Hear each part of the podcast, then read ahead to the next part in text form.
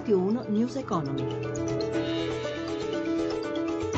Le diciassette e trentadue, buon pomeriggio, ben trovati da Luigi Massi. Borse europee in ordine sparso, Milano la peggiore, ma sui mercati torniamo come sempre tra poco per la chiusura in diretta di Piazza Affari. Intanto parliamo di conti pubblici, l'Europa apre sulla flessibilità chiesta dall'Italia, secondo indiscrezioni Bruxelles sarebbe orientata a concedere lo zero virgola settantacinque di sconto sui parametri del patto di stabilità rispetto allo zero virgola ottanta chiesto dall'Italia. La decisione è attesa per il diciotto maggio, Amalia Carosi ha intervistato l'economista Giorgio Di Giorgio.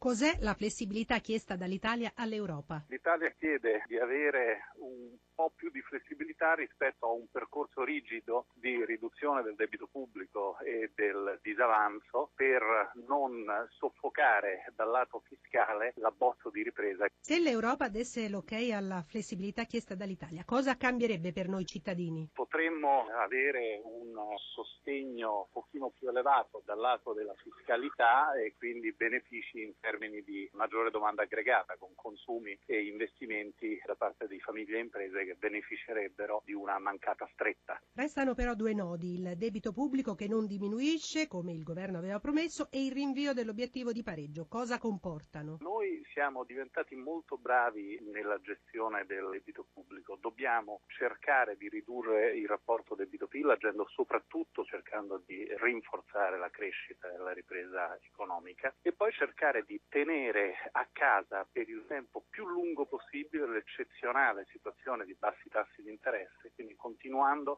ad effettuare emissioni di debito sulle scadenze più lunghe. Cambiamo argomento, prenderà il via venerdì a Roma Drone Expo, il salone aeronautico nazionale sui droni, il giro d'affari nonché gli usi nei settori più disparati dei quadricotteri sta infatti crescendo in maniera esponenziale, ce ne parla Giuseppe Di Marco.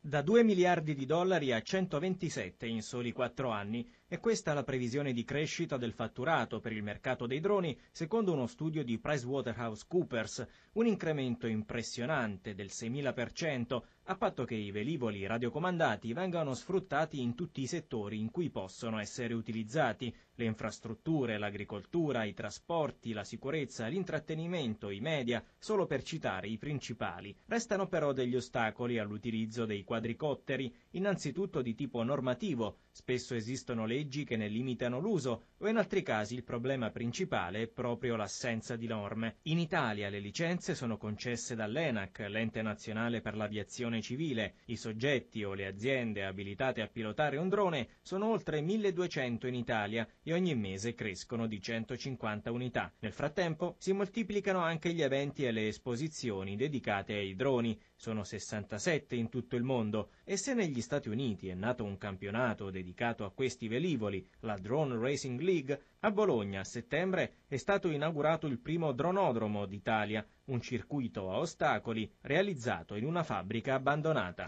Ci avviciniamo alle diciassette e trentasei, chiusura delle borse europee. Riccardo Venchiarutti dalla redazione di Milano, a te. È una giornata negativa per le borse, la peggiore di gran lunga è Milano che ancora non ha chiuso, il F T S E M I B segna meno uno virgola ventotto per cento, nel resto Europa Francoforte meno zero virgola settantuno, Parigi meno zero virgola cinquantuno, Londra più zero virgola zero nove per cento, oltreoceano il Dow Jones lascia lo zero virgola sessantadue per cento, il Nasdaq lo zero virgola trenta per cento. Fra i titoli principali di Milano, Banco Popolare sospeso a lungo per eccesso di ribasso, cede il nove virgola trenta per cento dopo aver annunciato un primo trimestre in rosso e un imminente aumento di capitale. La Banca Veneta trascina con sé anche Popolare di Milano, meno sei virgola cinque con la quale si fonderà fra qualche mese, male anche Mediaset, meno quattro virgola cinque. quattro virgola settanta dopo i eh, conti. È chiuso in questo istante il F T S E M I B meno uno virgola trentadue per cento. Sul mercato dei titoli di Stato collocati sei miliardi e mezzo di botta un anno a tassi negativi meno, eh, meno zero virgola quattordici per cento.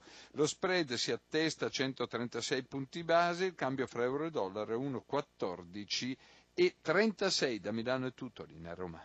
Grazie anche a Riccardo Venchiarutti dalla redazione di Milano. News Economy a cura di Roberto Pippan torna domani alle undici e trentadue. Il podcast lo trovate come sempre all'indirizzo news economy punto rai punto it. In regia Stefano Velli, da Luigi Massi buon proseguimento d'ascolto su Rai Radio uno. Radio uno News Economy.